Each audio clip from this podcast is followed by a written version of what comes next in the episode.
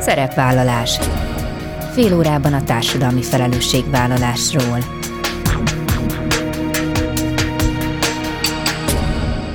Jó napot kívánok! Bíró Bori köszönti Önöket! Adásainkban hétről hétre példákat hozunk arra, hogy egy-egy cég vagy intézmény, netán magánszemély, milyen formában, milyen eszközökkel járul hozzá anyagi gondok, társadalmi problémák orvoslásához, az életminőség javításához, a fenntartható fejlődéshez. Így módon is kifejezve, hogy felelősséget érez azért a környezetért, amelyben él és dolgozik.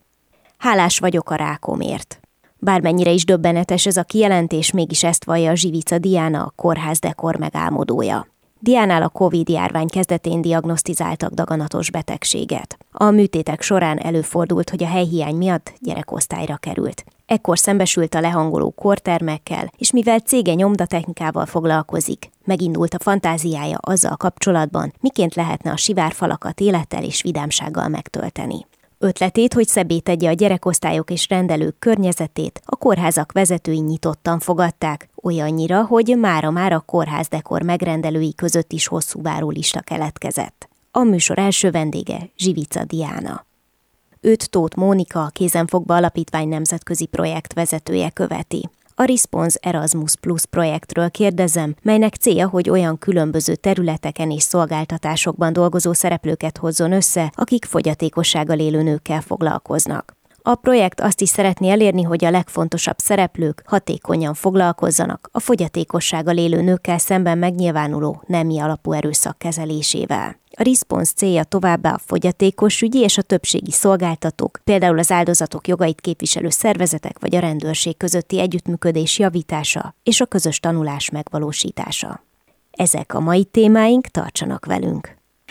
A telefonnál Zsivica Dia, a kórház dekor megálmodója. Szerbusz Dia, köszöntelek!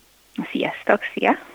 Egy fantasztikus kezdeményezést indítottál el, ez a kórház dekor. Talán azt olyan sokaknak nem kell magyarázni, hogy mit jelent egy olyan korteremben napokig, vagy akár még tovább feküdni, ami nagyon lehangoló, és egyébként is az ember nincsen jó állapotban, és arra még egy lapáttal rátesz a környezet is, ami, ami sok esetben sajnos nem a legjobb, de hogy ez a gyerekek esetében halmozottan így van. Te elindítottál egy olyan programot, aminek az a célja, hogy egy picit színesebbé tegyétek a gyerekkórtermeket és a rendelőket, és maga a kezdeményezés is csodaszép, de biztos sokakban felmerül a kérdés, hogy valaki miért kezd bele csak úgy magánemberként egy ilyenbe. Ha jól tudom, akkor neked saját történeted van, és egy nagyon meghatározó saját történeted, ami kapcsán elindítottad a kórház dekort. Hogyan kezdődött? Hát ez pontosan 2020. január 15-én kezdődött. Nálam akkor diagnosztizáltak rákos betegséget, majd február 17-én akkor tudtam meg, hogy ez áttétes, úgyhogy itt kezdődött el nekem a kórházi életem, és mindez ugye 2020-ban, amikor még ott volt a Covid is. És márciusban beköszöntött a Covid, én pedig en áprilistól bent voltam már a kórházban, és szerintem így pont a közepén élvezhettem így a magyar ellátást, ahol fantasztikus orvosok voltak, egyébként mindent, mindent megtettek, hogy nekünk ott bent jó legyen, még az adott körülmények között is, de megesett az, hogy nem volt ágyunk, mert folyamatosan kellettek a kortármak a covidos betegeknek, és én ekkor kerültem egy gyerekosztályra is pár napra, mert ott volt hely. És akkor szembesültem azzal, hogy gyakorlatilag egy gyerekkorterem az ugyanúgy néz ki, mint egy onkológiai osztály, egy sebészeti osztály, üres fehér falak vannak. És azzal is akkor szembesültem, hogy nekem van egy 7 éves lányom, aki még nem volt ilyen helyen, én nem ismertem ezt. De azt tudtam, hogy ha ő egyszer beteg lesz, akkor én nem szeretném, hogy ő ilyen helyen feküdjön, és ilyen helyen gyógyuljon, és akkor ott fekve, felvágva műtétek között, akkor gondoltam azt, hogy ha mi egyébként is kiállításokat dekorálunk, akkor miért ne dekorálhatnánk kortermeket. Úgyhogy innen indult a projekt, hogy dekoráljuk ki ottani kortermet, és ez egy kicsit így már túlnőtte magát azóta. Hm. Engem a hidegráz, amikor mesélsz, azért, mert egy olyan élethelyzetben, amiben te voltál, és amikor szerintem az emberek többsége vagy egy ennél sokkal kevésbé súlyos helyzetben is azzal van elfoglalva, hogy neki milyen az adott helyzete, és hogy nagyon rosszul van, szinte semmire nem tud gondolni, csak magával foglalkozik, akkor ebben a helyzetben te azon gondolkozol, hogy hogyan tudnál másoknak segíteni. A másik pedig az, hogy az is biztos, hogy nem gyógyítja meg a gyerekeket önmagában az, hogyha szebb környezetben vannak, de az biztos, hogy a félelmüket és azt a rossz érzést, ami bennük van, meg egyáltalán azt, hogy egy gyereknek elmagyarázni, hogy te most azért vagy itt, mert jobban leszel később, ami egy felnőtt esetében talán egy könnyebb helyzet, Szóval, hogy ezt a keszekusza állapotot, ezt talán mégiscsak lehet oldani egy szebb környezettel.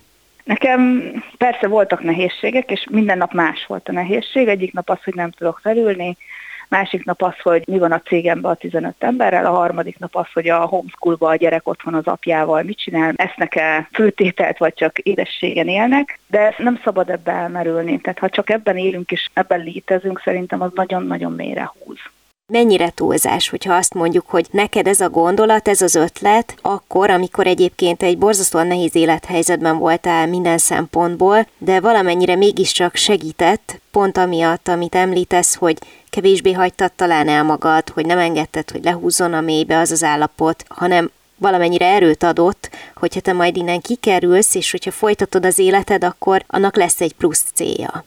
Nagyon régóta kerestem magamnak egy olyan kalapot, ami vagyok anyuka, vagyok cégvezető, vagyok feleség, de mindig, mindig is kerestem egy olyan kalapot, hogy hol tudok én segíteni az embereknek. És nekem ez a betegségből is egy jó dolog volt, hogy pont az egészségügyben és a gyerekeknek tudok segíteni, és adott célokat a nyáron, amikor, amikor a legrosszabb volt, hogy mi lesz karácsonykor, és karácsonykor már az a kórház, ahol én vagyok, az már megszépül, és közben jött a többi kórház, és jöttek a jelentkezők, és hál' Istennek elindult a cégek örökbefogadása is, és akkor már nagyon sok célunk volt, mert már volt négy-öt olyan korterem, rendelő, gipszelő, műtő, ami, ami arra várt, hogy menjünk, és ezt élt adott, hogy menni kell előre, ha parókába, parókába, ha nélkül, anélkül, de, de menni kell. Igen, úgy tudom, hogy most már jó páran vannak, akiknek ti segítettetek, és akik már megszépültek, de a beszélgetésünk apropója az az is, hogy elég hosszú várólista keletkezett időközben, tehát most már jó sok olyan korterem és rendelő van, aki szintén szeretne megújulni, és ezt azért ti már egy pici csapattal nem igen bírjátok, úgyhogy ehhez kerestek támogatókat. Egy picit mesélj arról kérlek, hogy mi a folyamat a dekorálásnak, tehát hogyan választjátok ki az intézményeket, mennyi idő felmérni az adott kidekorálandó területet, és hogyan döntitek el, hogy egyáltalán milyen dekoráció kerüljön oda? Kezdjük az elejétől, hogy hogyan választunk kórházat, nem válogatunk, tehát hál' Istennek az orvosok adják egymásnak az információt, hogy a kórház dekor van és létezik, és felhívnak és megkeresnek. Veszprémtől Szegedig, hogy oda is mehetünk, mert vannak fehér falak, és mi úgy próbálunk támogatókat, cégeket, örökbefogadókat keresni egy-egy osztálynak, hogy legyen azért valamilyen kötődése tehát vagy oda jár a cégvezetőnek a gyermeke, vagy helyileg, például egy szegedi gyerek osztályra próbálunk egy szegedi céget keresni, akik felkarolják, hogy legyen nekik egy helyi kötődésük is. Ugye a kiválasztás az nagyjából nem is kiválasztásnak nevezném, hanem jelentkeznek a kórházak, mi elmegyünk, felmérjük, megnézzük, hogy körülbelül hány négyzetméternyi matricára, dekorációra van szükség, azt felmérjük itt költségekben is, és utána, hogyha jönnek az örökbefogadók, akkor abból ők választanak lehetőségükhöz mérten, hogy melyik az a projekt, amibe be tudnak szállni. Vannak kisebb projektek, egy-egy váróterem, egy kezelő, de vannak nagyobbak is, például egy teljes gyerekszájsebészeti osztály, gyerekfogszabályzás, gyereksebészeti osztály, ami ugye sok-sok ágyal, sok-sok korteremmel van, azok költségesebbek. És utána kiválasztja a cég, hogy melyiket szeretné támogatni, és ott meg nagyon fontos ebbe a pontba az, hogy az adott főorvos, vagy az ottani a kórház kontaktja és a cég kontaktja között legyen egy harmónia, hogy ők ott egy nyelvet beszéljenek mert a cégnek is fontos az, hogy milyen dekoráció kerül föl, ők is szeretnének azért egy picit megjelenni, meg a kórháznak is mindig van elképzelése, hogy mit szeretne, és ennek a kettőnek találkozni kell. Egyszer volt talán olyan, hogy nagyon nem találkozott, de ott gyorsan cseréltünk egyébként, úgyhogy az is megoldódott. A grafika az körülbelül így szokott kialakulni, hogy átbeszéljük, hogy mik az elképzelések, és elkezdünk tervezni. És ezek általában mesefigurák, vagy nonfiguratív elemek, vagy tényleg attól függ, hogy az adott helyen mit, miben sikerül maradnotok? Voltak origami figuráink a kezdetben. Az volt a legelső elképzelésünk, hogy mindenhová ugyanolyan origami figurákat fogunk majd feltenni, hogy ezzel is azt jelezzük, hogyha bárki meglátja mi általunk tervezett grafikákat, akkor egyből tudják, hogy ez a gyerekkórház Delkor projekt keretében valósult meg. De ez az elgondolás, ez gyakorlatilag a harmadik dekorációnál ott elvérzett, mert egyszerűen nem illett az adott millióbe. Tehát annyira nem illettek oda ezek a modern állatok, hogy nem lehetett ez a Szent János gyereksebészet, oda nem lehetett betenni. Uh-huh. Oda például erdőt varázsoltunk, óriás szarvasokkal, két méteres szarvas van most a váróteremben, egy teljes erdőt tettünk fel a gipszelőbe, és most készül pont az ottani röngennek a belső dekorációs terve. Úgyhogy oda például erdő került, mert oda valamiért az a hely, az egy erdő közelében van, ugye ott azt kívánta. Úgy tudom, hogy ezek speciális matricák, amiket ti használtok, mert hogy valamilyen formában környezetbarátak, jól tisztíthatók, fertőtleníthetőek, ami nyilván egy kórház esetében különösen fontos szempont.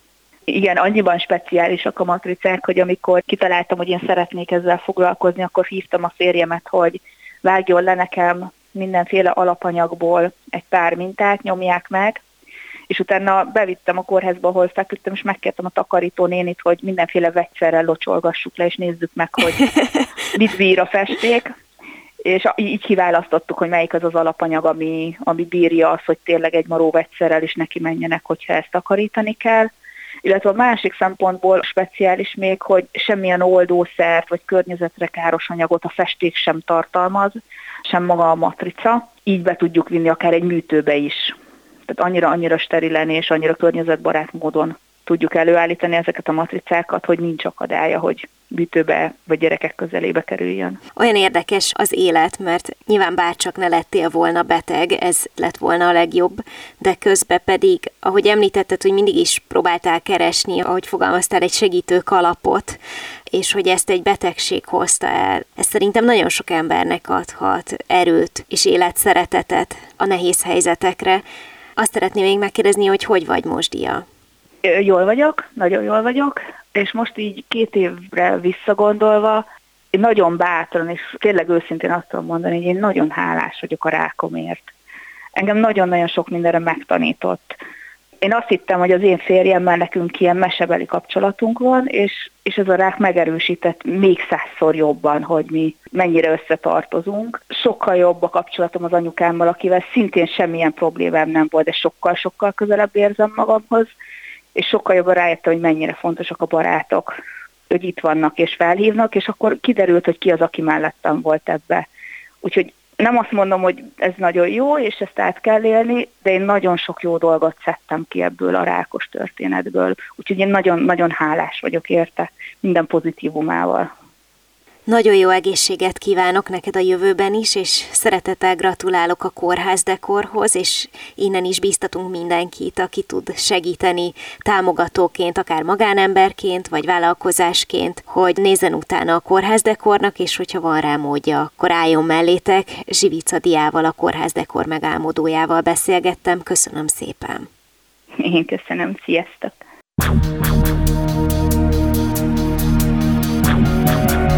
Szerepvállalás. Fél órában a társadalmi felelősségvállalásról.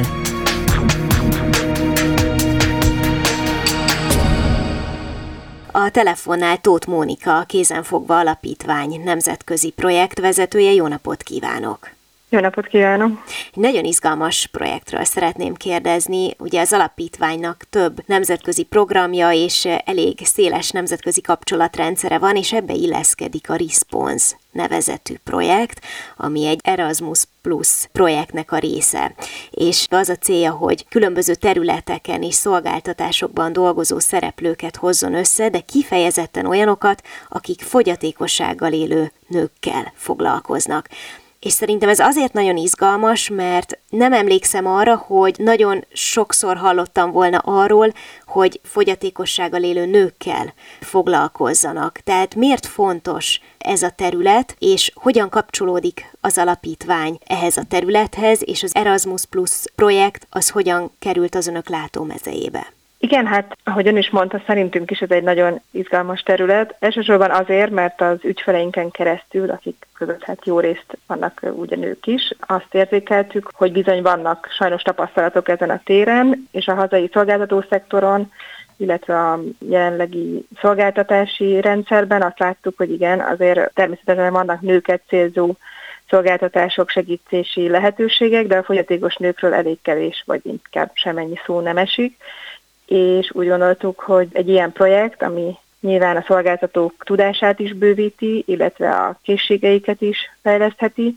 mindenképpen hasznos lesz majd. Az alapítványunk amúgy régóta foglalkozik Erasmus Plus projektekkel, általában meghívnak minket különböző partnerségekre, a több éves jó kapcsolatnak köszönhetően. Egy nemzetközi szervezet, az ISPD, Európai Fogyatékosügyi Szolgáltatók hálózatának a tagjai vagyunk, tehát hogy ezen a szervezeten belül sok szervezettel kerülünk kapcsolatba, és amikor egy-egy szervezet úgy dönt, hogy partnerséget alapít, akkor sokszor szerencsére gondolnak ránk, és így érkezett az ISPD részéről a Response projektbe is a meghívás, aminek a magyar címét úgy fordítottuk le, hogy szolgáltatás és tudásfejlesztés a fogyatékos nőkért, tehát hogy ez a fő fókusz. És hát úgy illeszkedik a munkánkhoz, hogy azért sokat foglalkozunk ügyfelekkel, direkt szolgáltatásokon keresztül, tehát van nálunk például családterápia, fogyatékos gyermeket nevelő családoknak, vagy akár fogyatékos emberek, nők is eljöhettek a, a terápiába, mint társként, feleségként, barátnőként.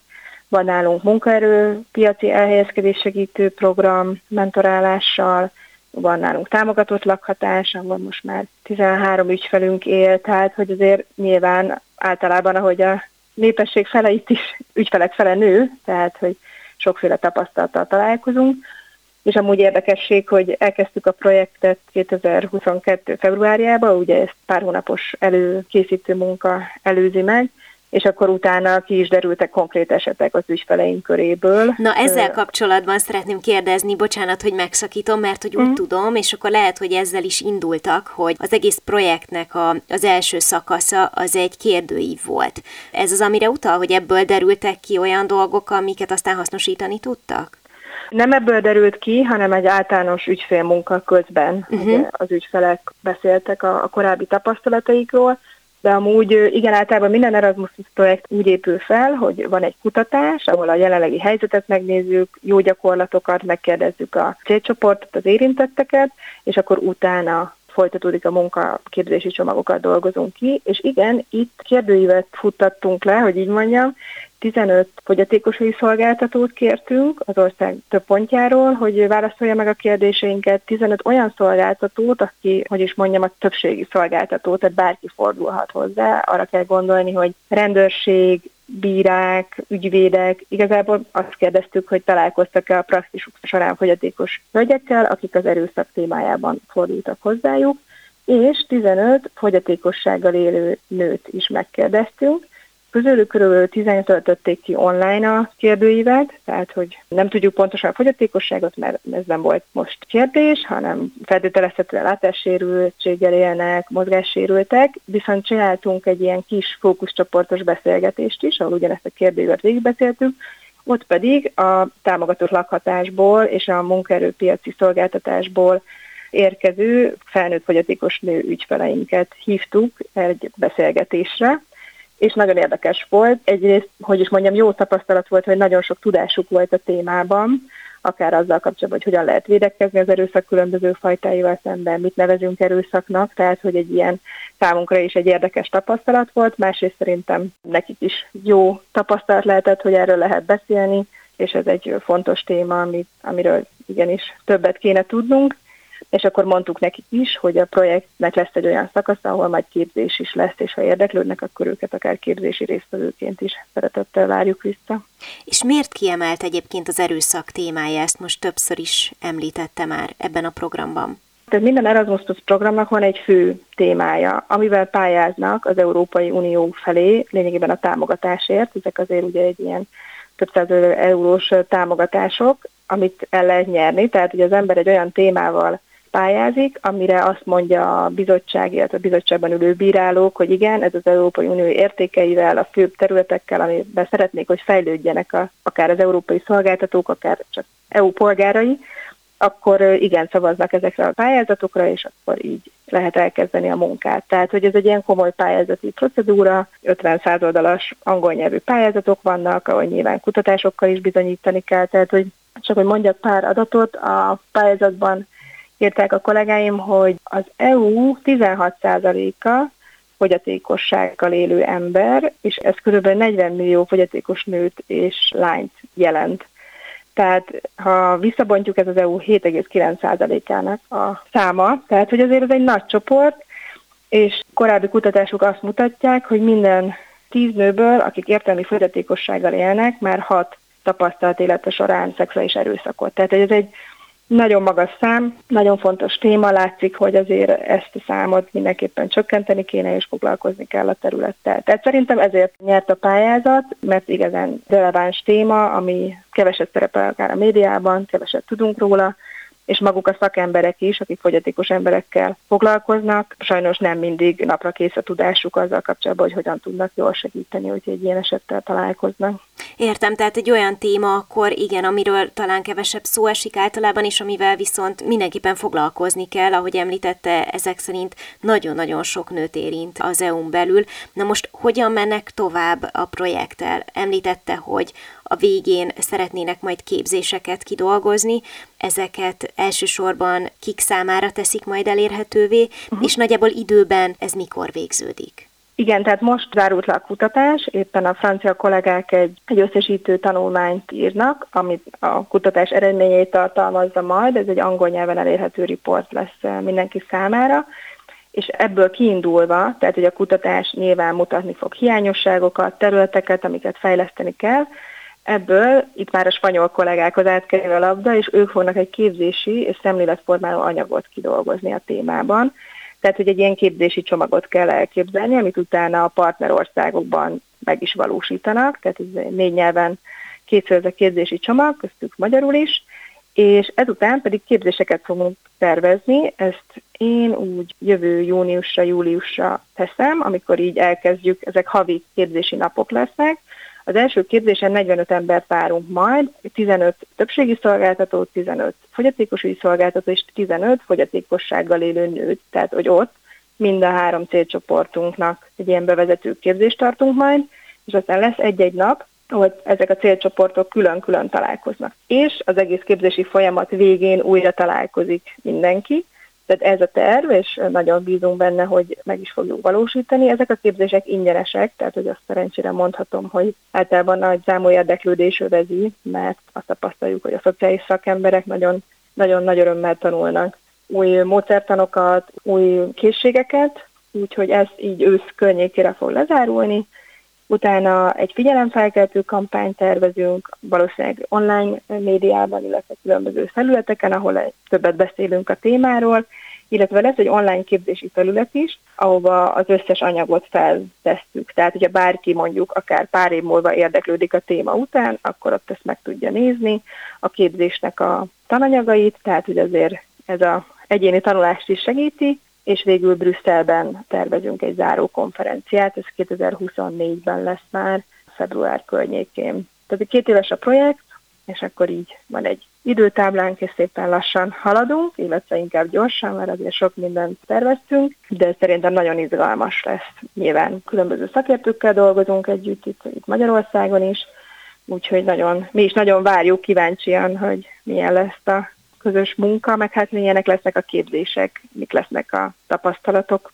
Hát az eredményekről mindenképpen érdemes lesz majd megemlékezni, ahogy említette, ez még egy picit odébb van, de még a végén csak arról, hogy jól értem-e, hogy ennek a projektnek az egyik legnagyobb értéke az végül is ez a fajta hálózat, ami ezzel ki tud alakulni, és amelyben tulajdonképpen kölcsönösen tudnak egymástól tanulni, meg inspirálódni a különböző szervezetek nemzetközi szinten. Igen, ez is az egyik fő célja, hogy a fogyatékosügyi szektor szereplői és az áldozatok jogait képviselő szervezetek közötti együttműködés megvalósuljon, közösen tanuljanak, megismerkedjenek egymással, mert nyilván azt tapasztaltuk, hogy rengeteg jó szakember van, de nem feltétlenül ismerik egymást, nem feltétlenül van egy bírónak fogyatékosügyi specifikus tudása, noha azért elképzelhető, hogy a munkája során találkozik majd egy, akár egy értelmi fogyatékos nővel, és annak érdekében, hogy minél hatékonyabban tudjanak ugye segíteni, illetve együtt dolgozni, azért szuper, hogyha,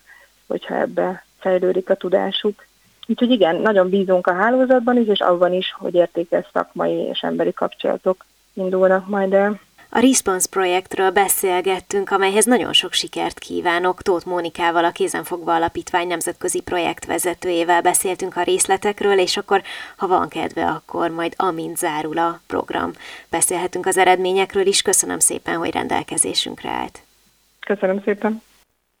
Ennyi fért a mai műsorba, legközelebb jövő héten szombaton 13 órakor jelentkezem. Ha még nem tették, kövessenek minket közösségi oldalainkon, a Facebookon, az Instagramon és a YouTube-on. Ha bármiről lemaradtak volna, az adást vissza tudják keresni a Klubrádió weboldalán. És podcast formában is elérhető a szerepvállalás, keressék a Spotify, a Google és az Apple podcastek felületein, ahol bármikor meghallgatható a műsor. Köszönöm, hogy velem tartottak, további kellemes online rádiózást kívánok. Bíró Borit hallották.